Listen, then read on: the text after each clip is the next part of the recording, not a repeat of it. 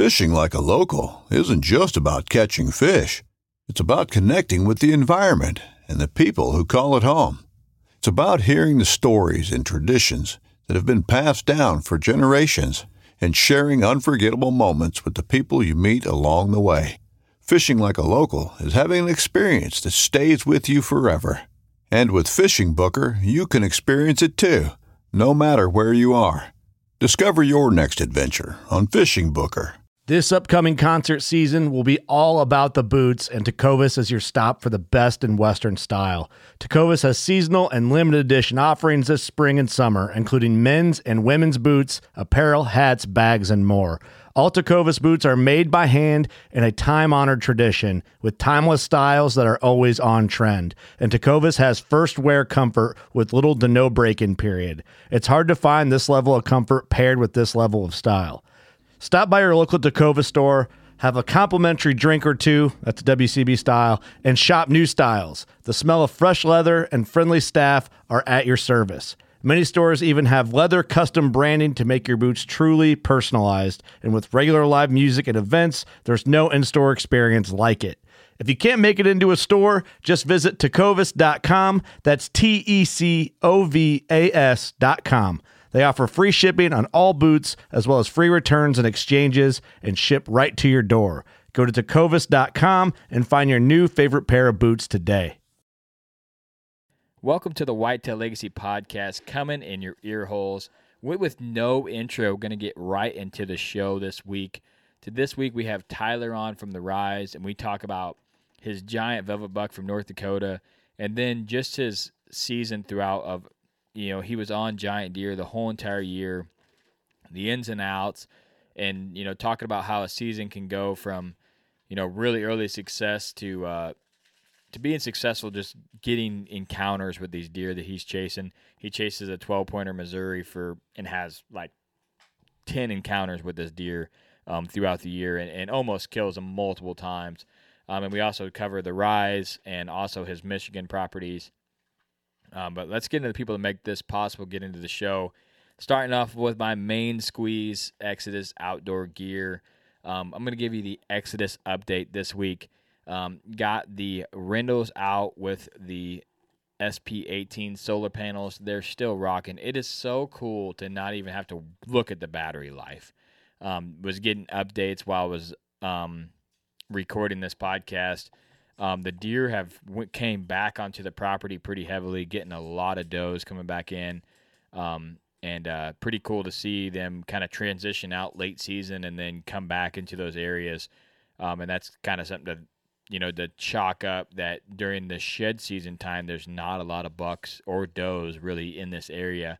Um, and then the one that I have kind of on the um, logging trail, four wheeler trail to kind of see it's on the property, but the farmer lets the that club use access to it just to kind of see how much the pressure is. Extremely high pressure with side by sides, four wheelers, people walking, etc. Um, so that'd be something that I'll be monitoring going on through the year to see if you know later in the year if there's that much foot traffic there. That's not somewhere I'm going to want to hunt and. Uh, and put a lot of effort in because I know that a lot of hunts are going to get ruined by side by sides coming through or people walking, etc. Um, but like I said, they're out there ripping. I'm gonna start plugging away. Um, one thing with these solar panels that's really cool is like um, you can get a job done very early in the year and not have to go back out there and do it later. So if you have a spot that you want to hang, you know, a cam on, you're like, I'm gonna get a cam here no matter what. You can hang it now and then not worry about that thing because the batteries are still going to be ripping and already have that off the list and then have your other cams that you're going to hang later and and have something chalked off you know the list so early in the year. So that's something that i'm going to do those consistently good scrapes. I'm going to go hang a couple more uh, uh, rivals out on them with the solar panels and just get them ripping and, and get the intel now and uh, just let them soak until it's time to time to shoot deer on them so but that is the Exodus update. Um, that's it. Let's get into the show. All right. Well, I got Tyler Bentley on tonight. How's it going tonight, brother? Hey, it's going good, man. How are you? Doing good. Appreciate you coming on. Um, been scheduled scheduled out a couple weeks here. Had a little motorcycle accident that pushed it back a little bit. But glad to hear you're doing better and uh, able to shoot the bow and get out there. Yeah, man, for sure. It was uh like I told you earlier, it's just a stupid crash. I'm I'm too old to be riding those things, so I don't know what I'm doing. yeah, I my uh my boy has one and he rips around all over the place and jumps it and shit. I'm like, I remember when I used to do that crazy stuff, but now I've, I'm like, ah, I can't. I get hurt in the gym. I'm I'm messed up for two months. You know. yeah. I don't heal like I used to. It's a, a slow process to get back in the saddle, but I messed up my shoulder, my left shoulder, like months ago, and it still hurts. I'm like, what? Why is it still like this? I'm like, I don't understand. Yeah. yeah, dude, we don't we don't bounce back up like no. when we were kids anymore. I know. I, told you, I was like big tree fall hard. Yeah, yeah. You go down, you're like, I, I fucked up.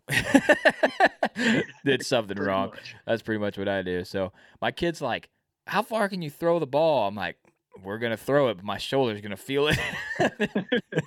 I'm gonna do some long bombs in the backyard for football. I'm like, all right, shoulder's gonna hurt in the morning, but we're gonna we're gonna throw some bombs here. Um, nice. but uh, I want to have you on just to BS about whitetail, talk about your your velvet hunt last year, and then talk about um, you hunting, you know, throughout the season and what you learned um, after having success so early, and then going into the season that you had after that.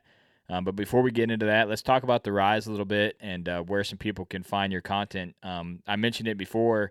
Um, you have a knack for for editing and and creating content, and um, I can tell that you put it an exceeded amount of effort into producing the show as long as well as the short videos you do as well. Um, so huge props to you for putting the work in. Um, I would say like quality wise, it's probably like top 10 top 15 for for content that i like that's Oh, out there right now um so I, i'm really digging it dude so let the people know a little bit about it and uh, where they can find your stuff Yeah, man. It's uh like like you said, I'm Tyler Bentley. Uh, I live in Central Michigan, and I'm the founder of the Rise Hunt, and where you can find us on Instagram, YouTube, Carbon TV. Uh, we've been doing this since about 2014. Um, like you and I were talking about off record, it's like it's a long, slow process, man. It's just like it's all consistency.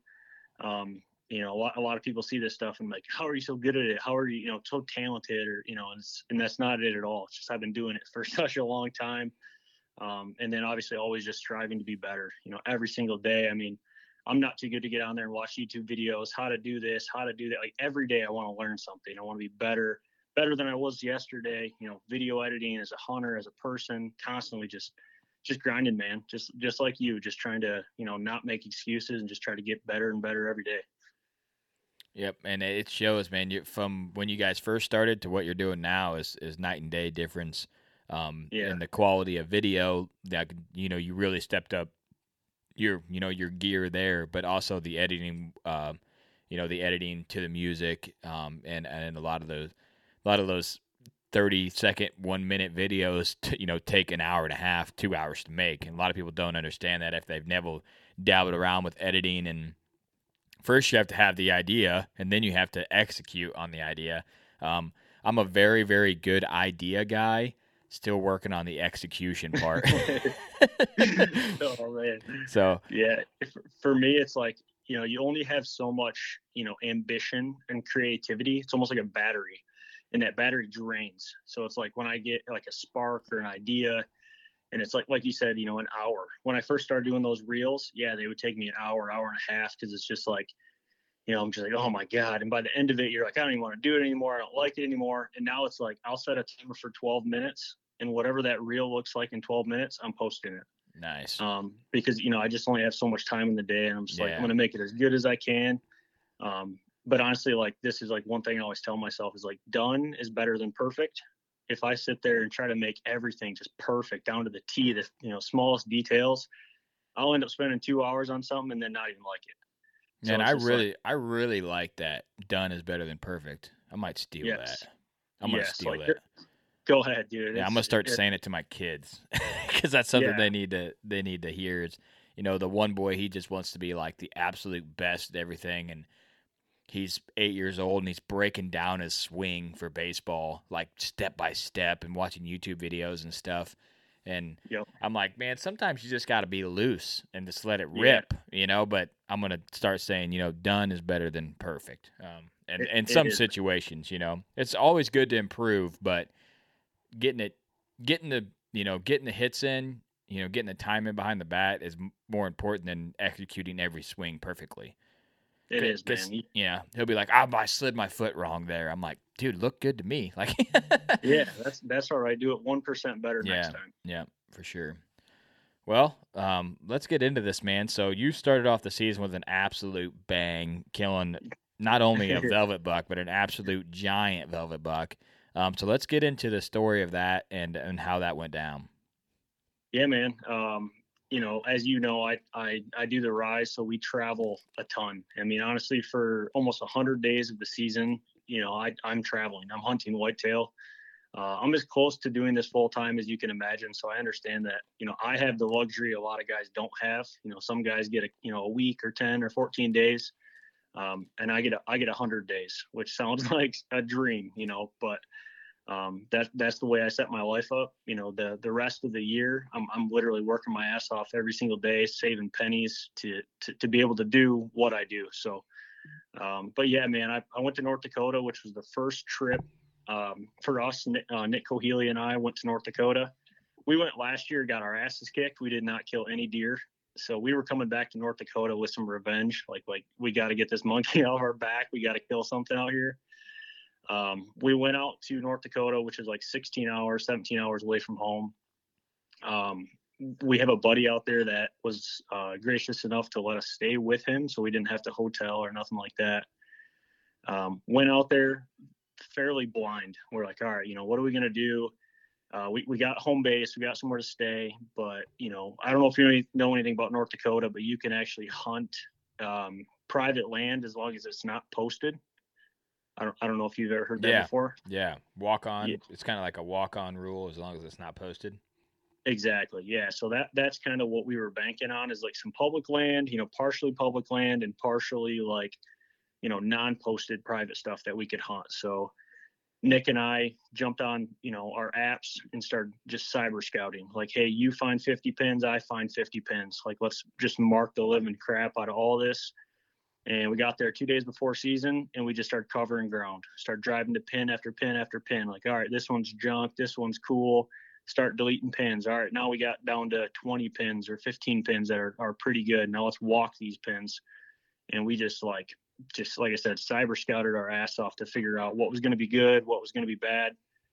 And, um, you know, from there, we're like, all right, these spots are, are bangers, you know, so went in, set up some cameras in North Dakota, you can bait. So we were, we were running some corn, um, some bait. I know a lot of guys are not for that.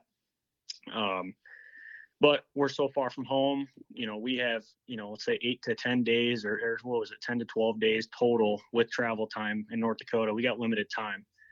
Um, so you know we're we're running corn and everyone's like oh that must be nice like dude we are carrying corn in five gallon buckets like some of these some of these spots are one mile deep have you ever carried a five gallon bucket of corn one mile Yeah, like not as nice as it sounds. no and uh almost, yeah, I- almost everybody I see in North Dakota, especially during that early season, is is uh is running bait.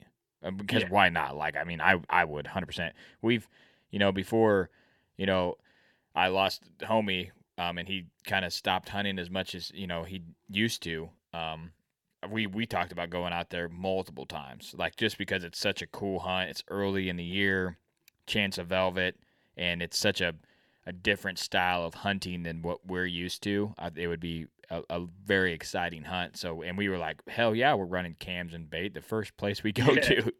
yeah that that that's what we did too man it was kind of like you know no shame you know we we're, we're going to follow all the rules that we can but we're also going to use everything we can you know in our power to to try to be successful while we're there.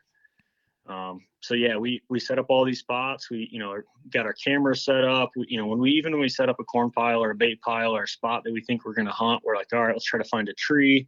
Let's try to you know just do everything we can in our power to try to you know make it good. So we were actually lucky enough. We were going to show up initially. We were going to show up the day that season opened, and then Nick had some stuff open up in his schedule, and we were able to go a few days before season.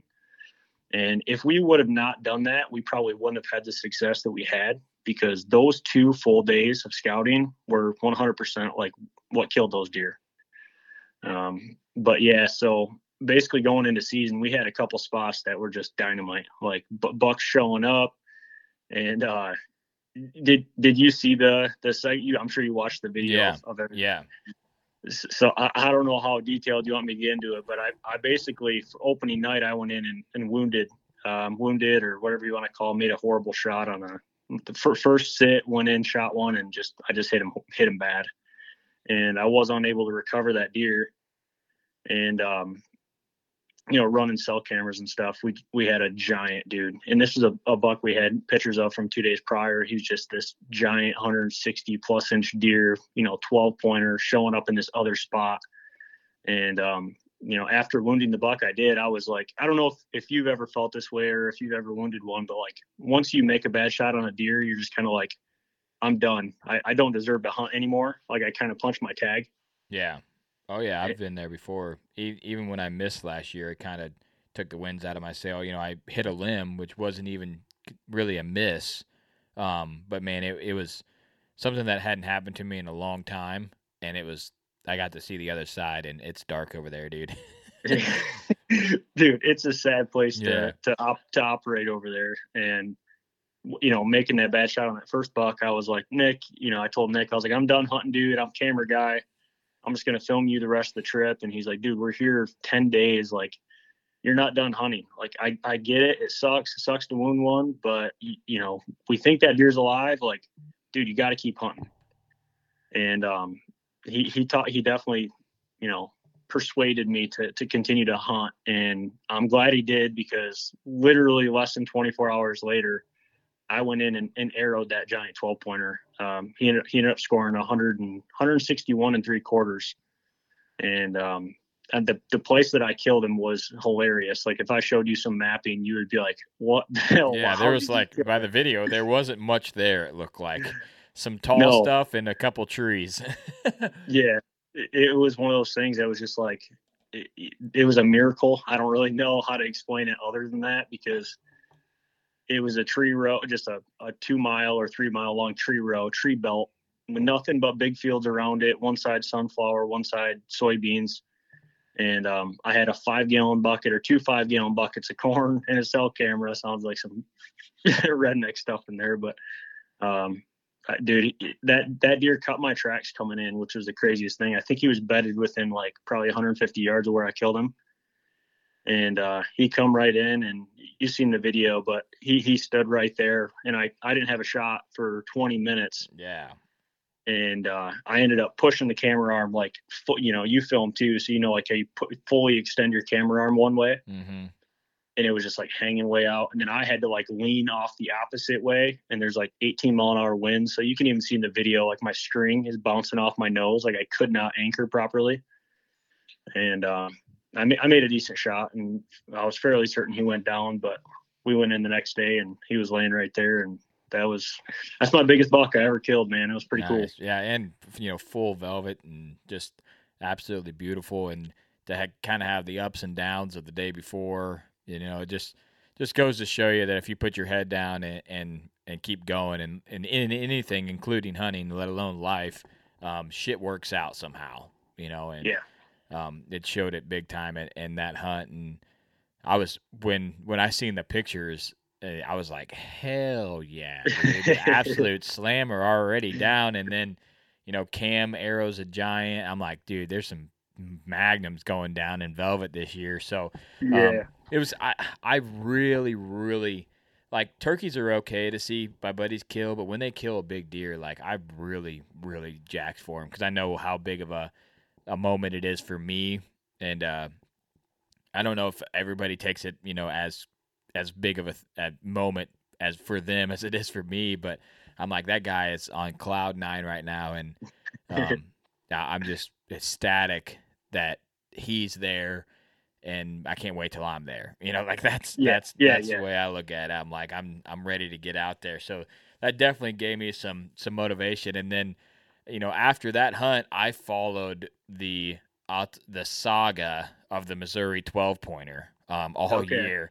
um, and that's kind of what I wanted to chat with you about um, after that after the velvet hunt. So you know, you went out there, you slammed an absolute giant, and here you are in Missouri. I hunted, I hunt Missouri a lot and have hunted, grew up in Missouri, um, so I, I like the content down there.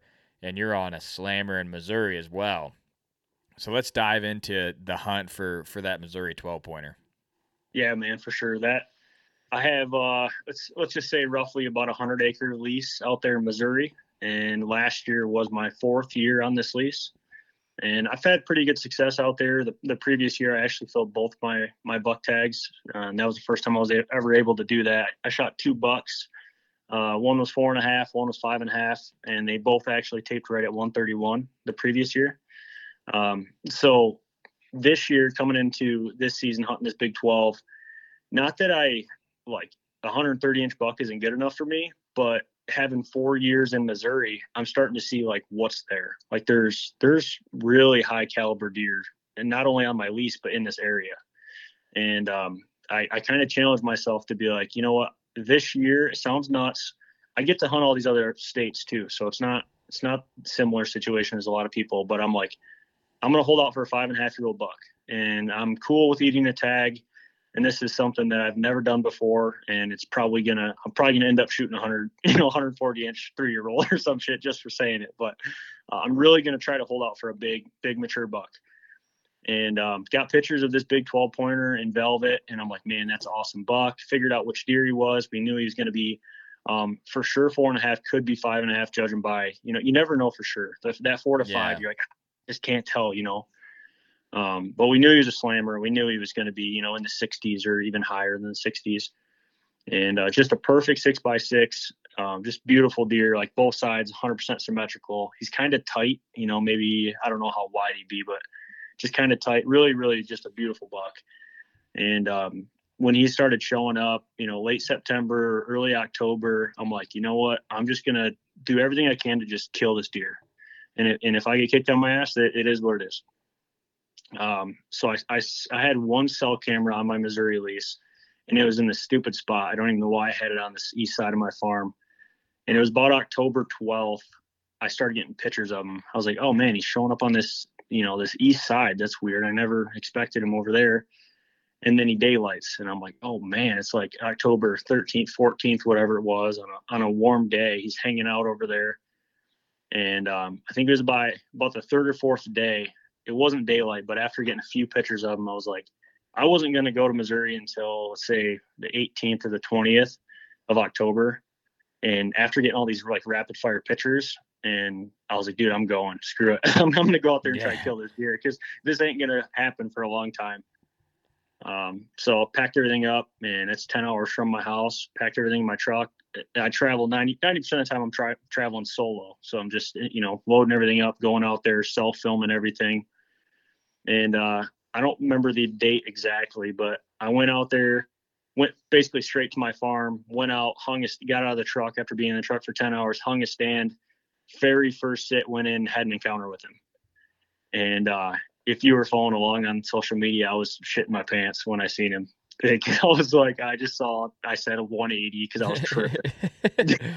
Man, he's like, this buck is like the like if you're like man there's a giant that just come over the ridge right there and you imagine a deer in your mind this is the what you're imagining like coming over that ridge you know just that just the beautiful typical 12 good mass buck you know just perfect yeah dude he, he's a beautiful deer and it was um you know prior to killing the 160 just you know a few weeks before that that's the biggest deer i've ever chased so, you know, coming right from North Dakota to Missouri, and now I'm chasing another, you know, really giant deer. It's just like, holy cow, someone pinched me. This is nuts. Um, but I was like, man, I'm just going to try to do everything I can to hunt this deer. So, my biggest thing I was concerned about was just not screwing up. I'm like, I had an encounter with him. I was set up perfect. You know, you know, his wind's blowing at me. I seen where he came from, where he's moving to. And I'm like, all right. So I'm, I'm taking notes. Like I'm starting to get really geeking out on like, all right, I think he's bedding here. I think he's traveling here. And I just got to be really careful. I want to tiptoe around. Like I think maybe even the next day was like the wrong wind, a little bit warm. I, I just didn't even hunt. Um, and then you know the following day I went back to the initial wind and I scooted a little bit closer and uh, he went by at like 65 yards, maybe even 70 yards, and I was like, oh my gosh, like I'm, I'm hunting this deer and he doesn't know he's being hunted. And um, it, it just kept building from there. Like I just had, I think I had five or six encounters with that deer within 100 yards, and I have this all on video. And yeah, you were all over him, man. It was crazy. It was, dude. It was it was unlike anything I've ever done. I don't I don't see myself as an expert bow hunter or an expert expert hunter. By no means. Obviously, I hunt a lot, but I, I don't portray to be some expert big buck killer because I'm I'm not. You know, and um, just to have these encounters over and over and just like keep cl- getting closer and not screwing up, it was like, man, this is freaking sweet. Um, but yeah, it was, dude. I, I chased that deer all around that farm, like literally just playing chess with him, like like guys say. And I was just moving on the other side of the creek for this wind and on this side for that wind. And ultimately, I end up hanging in this tree that's the size of like an apple, like this tiny, tiny tree, got po- covered in poison oak. and, po- and poison ivy because it was the only tree I could get in to get close enough, and I actually almost killed him that night.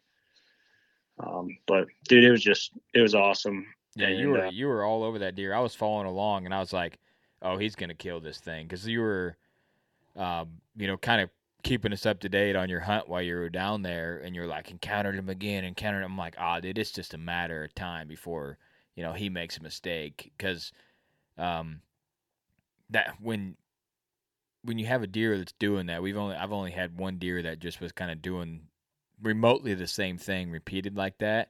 When you're out there, you're like, no way he's gonna do it again. And then you see him again, you're like, holy shit, how is this working? Yeah.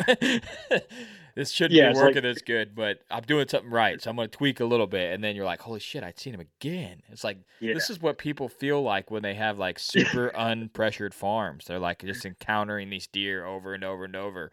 Um, it's it's an awesome feeling. But I was like dead certain that it was going to work out. But man, that's hunting for you, man. It's just sometimes sometimes it works and sometimes it doesn't. yeah. It, it was it was a roller coaster chasing him, and honestly, one of the last couple encounters, actually the last two encounters, and I could have shot him off camera.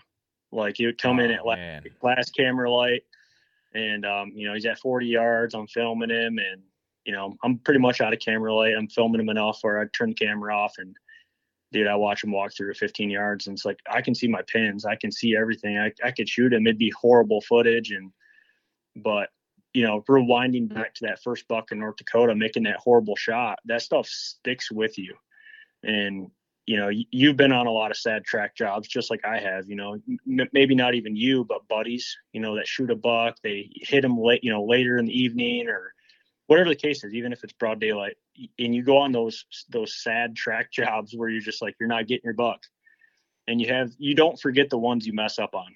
Like no matter what, I don't care how if it was 15 years ago, if you wounded one or missed one or shot over the back of a giant, you never forget it. And um, I just I didn't want that with that deer. I had so many cool encounters with him. I was like, if, if I bend my limbs back and shoot an arrow at this deer, I want to kill him.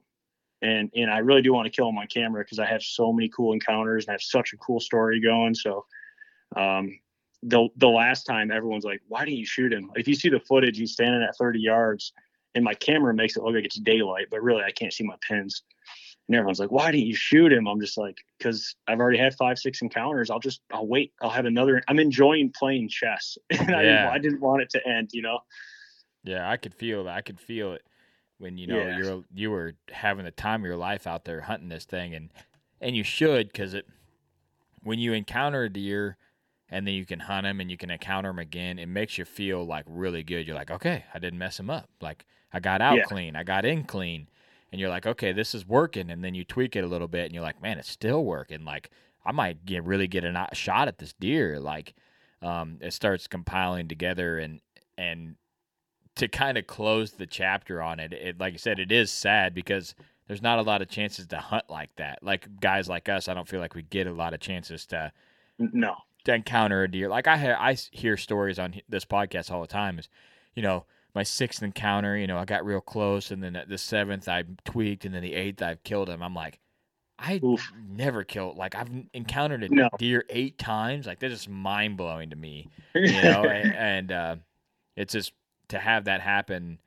you know and and document the whole thing is really really awesome. So, you know, you you didn't end up killing him. You you did end up finding his shed though, right?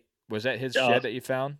So the neighbor to the south of me picked up both sides, Okay, and, and he taped right at that, like I don't even know, 163 or 165, nice. so, so- some something in there. So just a really good buck. And, Yeah. uh, I mean, he's still alive too, so hopefully you still have the lease and you can kind of continue the saga and and get that jump on him early and, kind of understand what he's going to be doing. yeah, that that's kind of my my goal for this year. Is I'm going to put a lot of chips in that basket. Is is trying to kill that deer now that I have you know a couple years of history and all those encounters and um, you know know what I know last year. I I kind of got an idea of what he, I mean. Who knows? He, he could do something totally different. But right now, in the back of my head, like I feel like I know this deer pretty good, and I'm just going to use you know what I learned last year, and I'm, I'm going to get in there and try to kill him this year. Yeah, that's what ta- that's what it takes me. I've joked on here multiple times that it takes me three years to kill a, a big buck, like one that I've been targeting, because he needs to show me his cards for a couple years in a row, and then I can make a plan on him. But you know, if you get, you know, he was in there in October. If you can get in there in October and make a move on him early like that, I mean, that's gonna be some epic stuff, dude. And especially if he shows up in velvet, the same thing, and then you're getting closer to season, you're gonna be incredibly jacked to get down there and hunt that thing because you'll Oh, be yeah. like, dude, I know exactly where to go. Like as long as you have the win, you can make the move. That's that's the ticket. Yeah, and and what's cool is that deer for some reason he's living on such a small core area. Like, dude, I could you know during season I could have walked you right to that deer's bed and kicked him right out of it. I was so confident where he was um, bedding and where he was going to travel that I was like record. I thought I was like some scientist, dude. I was recording on my phone. I'm like, I'm going to see this buck at you know 6:15 p.m. He's going to come out of here you know, I'm like saying he comes out at, you know, 6 17 p.m. I'm off by two minutes. I'm like, oh my God, freaking losing Yeah. my mind. You're like, man, I'm I'm on this deer. Like it it just Yeah. feels good to have those moments of success, even not killing the deer, just the to have those moments of, you know, this is this is what's gonna happen, and then even if you're like remotely close, you're like, oh yeah, okay, that makes Yeah. sense. And it's so it's rewarding because you could put those in the bank, and then another deer starts acting kind of the same way on that farm in three years. You'd be like, all right, the Big Twelve did this. Now I kind of have an idea what this buck might do. You know, Yeah. so it's really cool when you can hunt a farm that long and get the kind of the knack for it, um, and then and then be able to kill repeated on there. I've joked multiple times that. All right. Well, like I was saying, if I was super wealthy and, and you know had could buy property, I would buy like chunks of eighty, chunks of hundred, and then not hunt it for five years, and Oh, then dude, go in there, and then you would it would suck. Like you would you would have nothing the first five years, but then say you had you know five or six 80s, you could hunt one every year after five years, and then you could refresh and be on the the next property that hasn't been hunted for five years, and you would always have fresh five year old bucks that were never messed with on that property. Oh my god! it would be like the That's what I'm talking about. the the best tactic for someone that could afford that um to you know okay the next five years i'm going to hunt public i'm going to hunt permission and save my five six farms and then i'm going to pick the best one i'm going to hunt that. Then i'm going to pick the second best one i'm going to hunt that but i'm not going to hunt the one i hunted the year before whether i kill or not. And then every year you're on a fresh farm and you got forked horns that are now giants that have never been pressured on that farm. It would be lights Oh out and you could have that kind of you know that kind of uh where you encounter a deer 10 times you know and still go in there and put the work in run the cams understand what deer are there but just never hunt them it would be it would be so awesome and uh that would be. I'm I'm like these guys that are like on team 200 and shit and Drurys. That's what they're doing. They're just buying farms and letting them soak for five six years and then going in there and uh and people are just blown away by like why are these deer out in the middle of these food plots, you know, in daylight. But Yeah, no, no pressure. yeah, no one's been in there hunting them for four years, you know. So he's and I had a farm that was like that. Like no one had been hunting it for seven years, and then I went in there, and that's where I killed, you know, my biggest bow buck and freeze, and it was just like you go in there, you see three, four shooters in the rut chasing does, and the it's just mind blowing that there's that many deer in such a small area, but they never been messed with. So that's awesome. I I feel like my Missouri lease, the the first year I got it, which was back in like 2019, I feel like that farm wasn't hunted when I got it because my first year down there, late October, early November. Since since then, I have not seen deer like I've seen that first year. And dude, it was it was unreal. My first couple sits, dude, I I've never seen so many bucks in my whole life. Like it was just unreal. Like that that first year, if I showed you some footage, I'm like, it, it, some of my best footage still to this day is from 2019. My first two three sits in Missouri is nuts. Yeah, it's that's that's the way it is on a lot of farms, man. And I, it always seems like the first one of the year is the best. Like if you're on like a cut cornfield and you go out there, you're gonna see like 30 plus deer on some of the like the new place, the new farm that I picked up last year. And then every hunt after that, I just seen less and less and less. You know, it just you can't hunt those field edges and stuff like that without bumping deer. It's just too hard to get in and out. And uh, yeah. you know, you educate a couple does, no big deal. And then the next hunt, you educate, you know, a forked horn, no big deal. But then you see less does and less deer over time, yep. and then you get to shotgun season. There's nothing on that field because not only you educated, but the other people that hunted there educated, the neighbors educated. Um, so if there's some guy out there that's using this tactic, let me know because I think it'd be awesome. Yeah. You know, be like, all right, I'm gonna buy a farm in Iowa. not gonna hunt it for the next five years. like, even it'd be even better if you didn't even walk on it. Like I'm not even like don't even step on yeah, it. Yeah, I'm not even gonna step on it. You know, for five years, and it, you know, as long as it didn't get poached, you'd be in good shape. My luck, I'd have everybody and their brother out there. like no one's been here for five years, dude. This thing is off the hook. you go in, go in and get skunked. Yeah. Where are all the deer at? Go in there and there's nothing but fork and horns. You'd be like, okay, what's going on here? You know. But oh man, there's That's a couple fun. pieces around here. I'm like, if I bought that 40 right there, if that is good, but it like I hunt it right now. If I didn't hunt it for five years, how good would it be? Like the deer would be there would be a brand new buck that was born that had never encountered a human on that property. Just mind blowing that there's still pieces out there like that, but it's one of those guys that doesn't allow hunting. You can't get on there. He doesn't allow anybody to be on there. And then someone finally, you know, decides somehow he's dating his daughter or something. He gets on there and kills a giant, you know, because the deer yeah, just, yeah, that's exactly how it goes. yeah, too. the deer are just like not used to hunting pressure and uh, really hard to find those areas. But it sounds like this Missouri farm, like you said, that was something that you got on there and, and was able to to see that you know environment and uh, and it's something to be seen when you're like, dude, I can't. I, the, every deer in the county block has got to be right here, right now.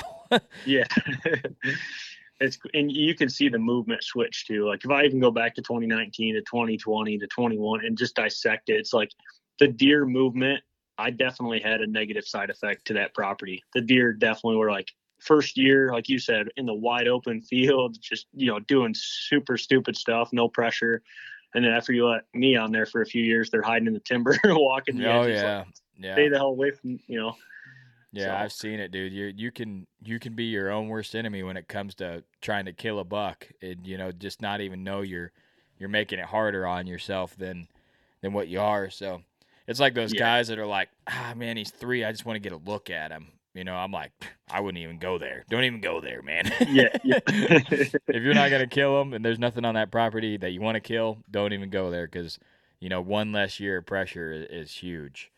But yeah. So after the Missouri ten, you're still back on your Michigan farm hunting as well. Um, so how did how did that go this year? You put in a ton of work on the food plots and stuff, and, and had some pretty good hunts there.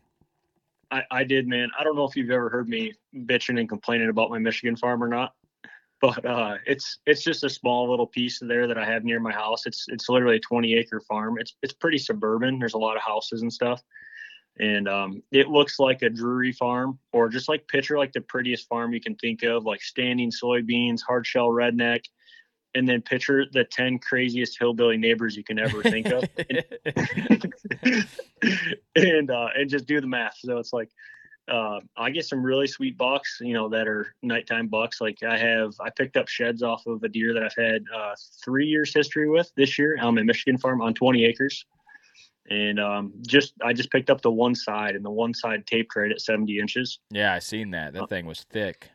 Yeah, just an awesome buck, and dude, if I look back all my pictures of him, like in two years, all my cameras I run on that farm, it's like that deer screwed up like twice in his whole life. Mm-hmm. Like he he he almost physically seems unkillable, but that that's how they all seem sometimes. But um, I don't put a ton of stock into the Michigan stuff just because the stuff I have to hunt here is like really small parcels. Like I own 10 acres at my house. I own that 20 acre farm. Um, and I've never really got real big into like leasing in Michigan because Michigan's good, but it's a lot like Pennsylvania. It's it's pretty pressured. You know, a lot of guys just brown down, stuff like that. So yeah, um, might as well lease somewhere with you know more potential because you guys go, you guys went Kansas public though, didn't you? Right? We did. Yeah. yeah. So r- right right after chasing that uh, 12 in Missouri and not killing him, I went from Missouri to Kansas um, with my camper and, and met Nick in Kansas, and we were able to kill. I mean, literally, uh, it was my first sit, but Nick's second sit, we shot shot shot a stud off of Kansas Public. Yeah, man, Nick is just like insane, dude. That guy is dude. he is Robin Hood and Bucks out there, dude. He is slaying it's, it down. So I need to have him it, on a podcast here in chat because he's he's out there ripping, dude. Dude, you do. I mean, you know, it's just kind of it's kind of like in motocross too. Like if you want to be a faster rider, you hang out with guys that are faster than you, and you ride with guys that are faster than you. So it's it's really similar to hunting. Like if you want to be a better hunter, hang out with guys that are are a better hunter than you. Mm-hmm. And, and that's the case with Nick. Like if you look at Nick's wall, like the amount of deer he's killed in Michigan, like I would put Nick's wall against anyone I can think of right now in Michigan. He's killed that many good bucks in Michigan. And um, you know, him and I hunt out of state together, and it makes perfect sense. He hunts harder than anyone I've ever met in my entire life. When we were in North Dakota, dude, we didn't hunt mornings but we're up two hours before the sun comes up and we're scouting literally all day long no lunch no nothing we're ready to kill each other go go hunting come back maybe get four hours of sleep he's the first one up first one in the truck first one scouting like i'm like dude are you even having fun like you're you are hunting so freaking hard like but that's that's the determination and grit it takes to like he killed four bucks last year with yeah. his bow on film i know that's insane I mean, he's he's a freaking slayer, and not and not like just bucks, like really cool or really good, good bucks. bucks. You know, like really good bucks, or that one with that crazy rack that he killed was an awesome buck too. You know, so guys out there yeah. just laying it down, dude. And like you said, you get around people that are better than you, and it rubs off on you as well, and you can kind of pick up some stuff and see how they react in situations. Um, definitely helps out. I I do the same thing, but I talk to a lot of people that are hunting and kind of see. I'm like, well, this is a scenario. What would you do? You know, right. and, and kind of see how they would play it out. I don't tell them what I did first. you know, I'm like, right, this is what happened. What what would you do in that situation? And then I kind of decide if what I did was the correct thing or not. Which in the whitetail woods, you, you really never know until until right. you act. You know. Yeah, hundred percent, man. It's just um, you know, if if you like I said, if you want to be a better hunter, hang around guys that are guys that are going to teach you something, something you can you learn from, I guess, in a way. And um, yeah, dude, he just I, I love hunting with him. You know, it's cool when him and I roll into a spot, for example, out of state in Kansas or North Dakota or something. It's like all right, you know, what what do you think about hunting this? Well, what about this wind? Oh, you're right. Okay, shit, switch to this side. All right, what about this on this wind? Okay, let's, you know, everything we do, we're just like bouncing ideas off each other. And um, you know, two minds are better than one. Oh yeah. So, so, so that's huge too. When you're out of state and you have another guy that has really similar, you know, mindset to you, and you kind of, you know, that that stuff's huge. Mm-hmm. That definitely helps out. It's and it's makes everything more enjoyable, especially when you know you get to see someone else be successful um, it, it's yeah. always it's always the cherry on top. To your success is great, and seeing other people, you know, especially your good buddies that you're hunting with when they kill, it's kind of like you killed as well. You know, yeah. You're like I was right there in the tree filming, man. That could have been my deer, you know, but I just wasn't behind the bow, so. Um, it yeah. all it all adds up, and then you're in the situation of another kill. You're in the situation of knowing kind of how a buck reacts, uh, that's I was talking to my wife a couple weeks ago, and I told her I said if I didn't um, like really really enjoy hunting, I would probably just like offer to film guys um, and say, hey, I'll you know I'm, for free. I just I just will film you and do two or three day weekends with them throughout the season and kind of my whole rotation hunt three days with this guy, hunt three days with this guy, hunt three days with this guy. You would learn yep. so much in those three days with each individual person um, that it would almost be worth wasting a season, like wasting a two week vacation on, you know, and especially oh. if you could go like, hey, I'm going to go film a guy in Iowa and, you know, he hunts in this style. And then I'm going to go film a guy in Missouri and he hunts in this style. Like he's a mobile hunter. This guy's out of box blinds on food plots. This guy is, you know, he's in North Dakota. You know, it, it, you would just learn so much. And then if you ever went to that state, you would kind of be like, okay, I got an idea of yeah. Because not a lot of guys are going to be like, yeah, come hunt with me, dude. I'll show you. But if you said, hey, I'll film you for free, like there'd be a lot of guys that are like, yeah, especially when once they understand that you have the gear and you can put together, a, you know, something if they do kill, you know, you could you could really um, learn a lot off of of other hunters out there. Yeah, hundred percent agree, you man. That's that's that's super cool. Nick is Nick is our golden boy for the rise. You know, he he kills a lot of bucks on film, and and I'm the first one to volunteer to be like, hey, I'm not hunting tonight. I'm coming to film, just because like I know if Nick's hunting, he's probably already on really good deer, and you know if the odds are really good, like my odds might be decent, but his are going to be great because I know he did his homework. I know he put himself in the right spot, and um, you know our show that we produce is is semi live. So yeah. every two weeks we we have to have like like stuff happening, and uh, that that puts a lot of pressure on us to like because if we don't have encounters, we don't kill deer. Like our show sucks. Like that's really what it comes down to. Like, um, I mean, it doesn't suck, but at the same, it's not as interesting. Yeah, like if you're, you're not, you guys are moving and grooving out there, man. You're making a, a ton of moves and and trying to to get it done not only for yourself but like you said you're trying to produce a product for people to enjoy and you want it to be as best as it can be and you're in yeah. you're in the market of you know you know getting kill shots on film you know that's that's what you're you're trying to get you know or at least getting good encounters on film you know right, so 100%, and yeah. and it's really not it's not only hard to get those encounters but get it on film and get it on good film it, it's hard to do man it's it's it, it, it's tough so yeah, that that's kind of you know the progression of the rise. Like 2014, we all hunted in Michigan. It's like yeah, you'd see a couple bucks the entire year. Maybe one guy would kill them. I'm like, all right, we need to add guys. Let's add 10 guys to the rise. You know, 2015 we got 10 guys. Okay, now three deer died the whole year, and one of them didn't get it on video, and two of them were kind of crappy video. So it's like it all evolves. Like all it's evolved from then all the way till now to where you get like a group of guys that are as consistent or as passionate as you are that will get it on video or they're going to do everything they can to get it on video. Mm-hmm. Um, they understand we have a job to do, you know, obviously with partnerships and everything that we're doing, we're making promises like we're selling our soul to these people so, so we can travel and hunt. And th- this is what we signed up to do. Like it, you don't have to make a perfect shot. You don't have to kill bucks but just give 110% effort of trying to get it on video and trying, you know what I mean? Um, yeah, yeah, that's it's tough to do, and it's tough to find the guys that are gonna to gonna do that. But you guys got a good a good knit group of guys, and um, like I said, you're putting in an incredible amount of work to, to create this product. And I think it's just a matter of time until people find it and re, you know and relate to it and and follow, and you guys you grow until um and to what you know you're you're meant to be. But it's uh this industry is so weird and it's such a um a time people don't understand they think oh we're gonna start we're gonna get all this sponsors we're gonna get all this stuff we'll get kills on film and it's gonna be great and uh you can have the best footage best kills and it doesn't mean anything um it's just the the time in front of people is the number one people ask me i get a couple times a month people message me about well you know they want podcast information and a lot of them want like download numbers, how do I find you know success? I'm like, guys, I have not done anything special other than release episodes every single week. That's it. Consistency. That's it. And you can win in two ways. You can have something pop that does really well, or you can be there consistently, and then the guy sees you post for the 38th time,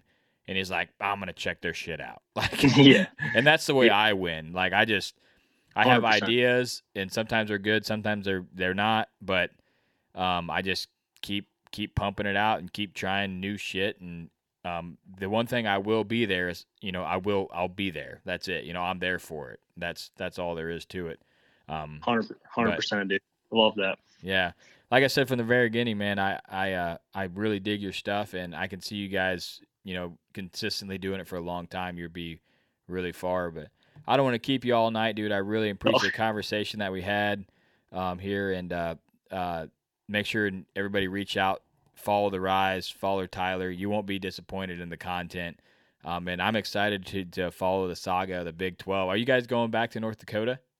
Yep, yep. Going oh, back yeah. to North Dakota this be, year. I'm gonna be jealous again, right off the rip. jealous and proud at the same time. Be like, damn it, I oh. I want a velvet buck, but I hope you guys smash another giant out there. Both of you guys kill. So I'll be following along you, bebopping around, um, and uh, living the whitetail dream out there, man. Appreciate you coming on.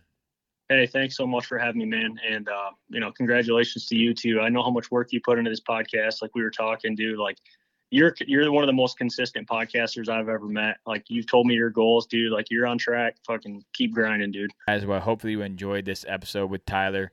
Um, I really have enjoyed seeing his content. Uh, you know his evolution over the years. He just keeps getting better and better. Um, the field quality is getting better and better, and uh, I've got to meet Tyler uh, on multiple occasions. You know throughout the years. Really solid dude and uh, chasing a dream. Um, and uh, I can see him he has the discipline and the dedication and the skill to get there. So if you guys are looking for some more whitetail content, make sure and check out the rise. Um, but as for you guys, like always, I love you. Thank you for listening all the way to the end. Um, you're making my dreams come true by listening to this these show, um, and I, I, cannot thank you enough. Um, like always, try to do the right thing. Try to leave a legacy until white t- until we're coming in your ear holes next Wednesday at 11 a.m. Central Time. Love you. We out.